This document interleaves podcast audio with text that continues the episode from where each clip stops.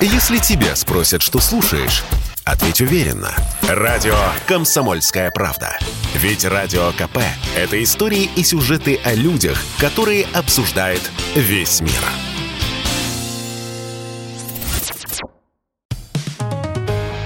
«Экономика» на Радио КП.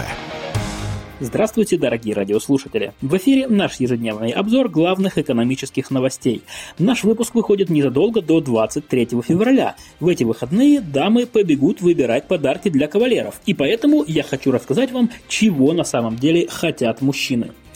Российские мужчины окончательно устали от носков и одеколонов в свой единственный в году мужской день. Причем некоторые до того замучились получать в подарок всякие банальности, что и вовсе заявляют, что им на 23 февраля ничего дарить не нужно. И таких людей все больше. Если в прошлом и позапрошлом годах подобных аскетов было по 6%, то в этом году их уже 15%. Это выяснили аналитики портала Superjob, которые каждый год в феврале обращаются к полу полутора тысячам мужиков с оригинальным вопросом «Что бы вы хотели получить в подарок на 23-е?» Так вот, ничего – это самый популярный ответ. Почему так выросло число отказников? Все просто. Как объяснила нам клинический психолог Ирина Коржаева, денег у людей все меньше, и мужчины не хотят, чтобы жены тратили их на всякую ерунду. Отсюда и нежелание получать подарки. Но, конечно, верить им нельзя, говорит психолог. Все любят подарки и расстроятся, если ничего не получат. Одна из главных причин такой апатии к презентам – это нежелание получать что-то ненужное вместо действительно важных, но более дорогих вещей. Отсюда вывод. Мужики, давайте говорить честно, чего нам на самом деле хочется. Да, сюрприза может не будет, но зато подарок точно не расстроит. Поэтому давайте перейдем к более полезным презентам, чем ничего. После этого самого популярного варианта второй ответ – это деньги – на третьем месте вечные, но не материальные ценности – любовь, забота и внимание. Вот чего на самом деле не хватает современным мужчинам. Дальше в списке самых желанных подарков идут одежда, техника, телефоны, автомобили, оружие, здоровье и путешествия. Кстати, аналитики также спросили мужчин, что они чаще всего получают в подарок на 23 февраля. Оказывается, что люди хотят, то им и дарят. И вот это вот вожделенное «ничего» получает каждый четвертый. На втором месте по популярности одежда, ну то есть те самые носки и трусы. Дальше идут парфюмерия, также в пятерке самых популярных ответов всякая ерунда.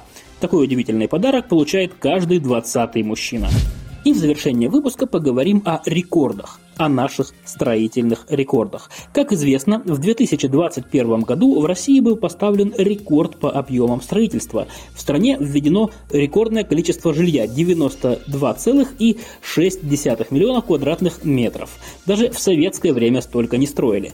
Но новость, собственно, не в этом. Про это вы, наверное, уже слышали. А вот мы решили повнимательнее изучить, что и где у нас было построено в прошлом году.